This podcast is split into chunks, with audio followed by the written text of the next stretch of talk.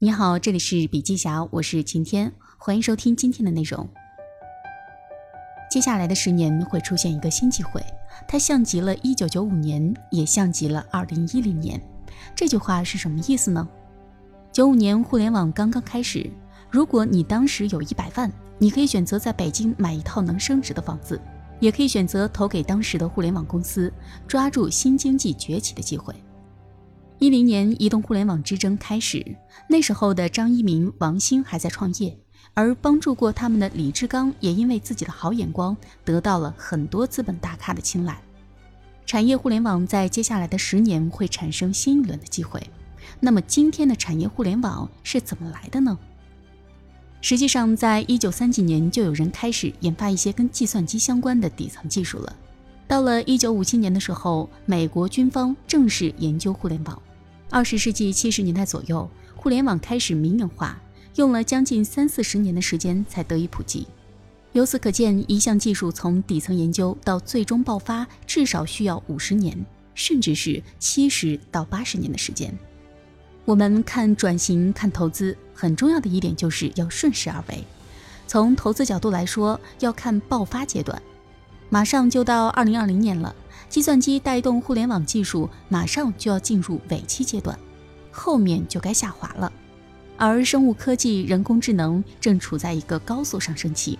今天我们说产业互联网这个词，其实说的并不准确。那么接下来的这波成长跟互联网有关系吗？答案是没有关系，因为互联网技术已经是非常成熟的技术了，就像今天的水电煤一样。准确意义上来讲，我们要看哪些技术开始进入爆发期。说到人工智能的爆发，有个很重要的原因就是社会的底层基础设施开始不断更迭。实际上，从一开始的计算机行业到互联网行业，一直发展到八十年代，都是底层技术的研发期。这个阶段，中国几乎零参与。最早出现的网易、新浪、搜狐等等，让我们用互联网打开邮件，直接看新闻。我们其实是直接进入了应用期。我们所有的创新都是应用性的创新，缺乏底层技术。这也可以解释今天中美贸易战背后更深层次的原因。贸易战底层是美国不希望中国在很多技术领域手里握有原创的标准。为什么要抵制华为呢？为什么大面积抵制中国的科技公司呢？是因为在美国人眼里，我们不应该有底层标准。当有了这个底层标准后，完全可以形成自己的声音。过去的二十五年，中国的每个业务都可以保持每五六年迭代一次的速度。中国人在这方面的创新很是厉害。我有时候跟外国朋友开玩笑说，中国最发达的就是移动支付。现在出门很少有人带现金，因为我们的应用太发达了。这既是中国的优势，也是中国的劣势。接下来十年，我们要怎么发挥优势，弥补我们的短板呢？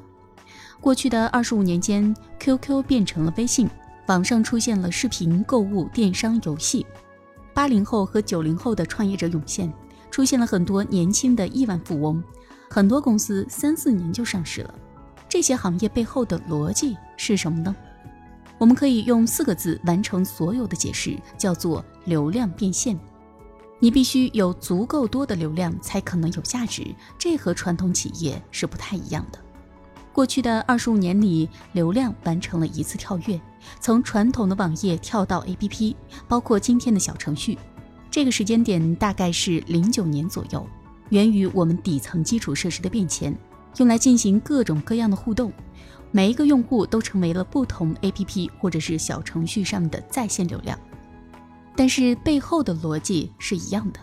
过去很多网站也是靠流量变现，互联网用广告来赚钱，百度用搜索排名赚钱，微信成了整个移动流量上最大的赢家。于是呢，微信成了一个可以给各个小程序分发流量的底层，这是腾讯最可怕的一点。当时出现了一种形态，叫做靠粉丝赚钱。像我的一个大学同学做汽车自媒体，有上百万粉丝，这就是典型的大流量。现在出现了 IP 的流量变现，这背后有很多机会。你会发现，一个公司就靠一个微信公众号就可以积累几百万、上千万的粉丝，可以通过各种各样的方式去变现。今天淘宝的打开次数已经比不上打开公众号的次数了。通过朋友推荐、公众号推荐，不用登淘宝也可以买东西。今天的微信支付的次数也比淘宝支付的次数多，因为你要用淘宝支付就要多开一次淘宝，但是你的微信是常年开着的，微信一扫就付了。这是微信在移动支付上一次成功的弯道超车，微信开始全面超越淘宝。淘宝如果想要超越微信，只有一种选择，就是让大家不用手机支付，用脸来支付。谁在这个环节上抢先，谁就能够把握这一波机会。那么，谁能做到把一个成熟的三维人脸技术和场景结合？最有可能的反而是淘宝。将来大家就可以不用掏手机，直接刷脸支付。这就是技术底层不断迭代产生的新机会。好了，今天的内容分享就到这里了，感谢收听，我们明天见。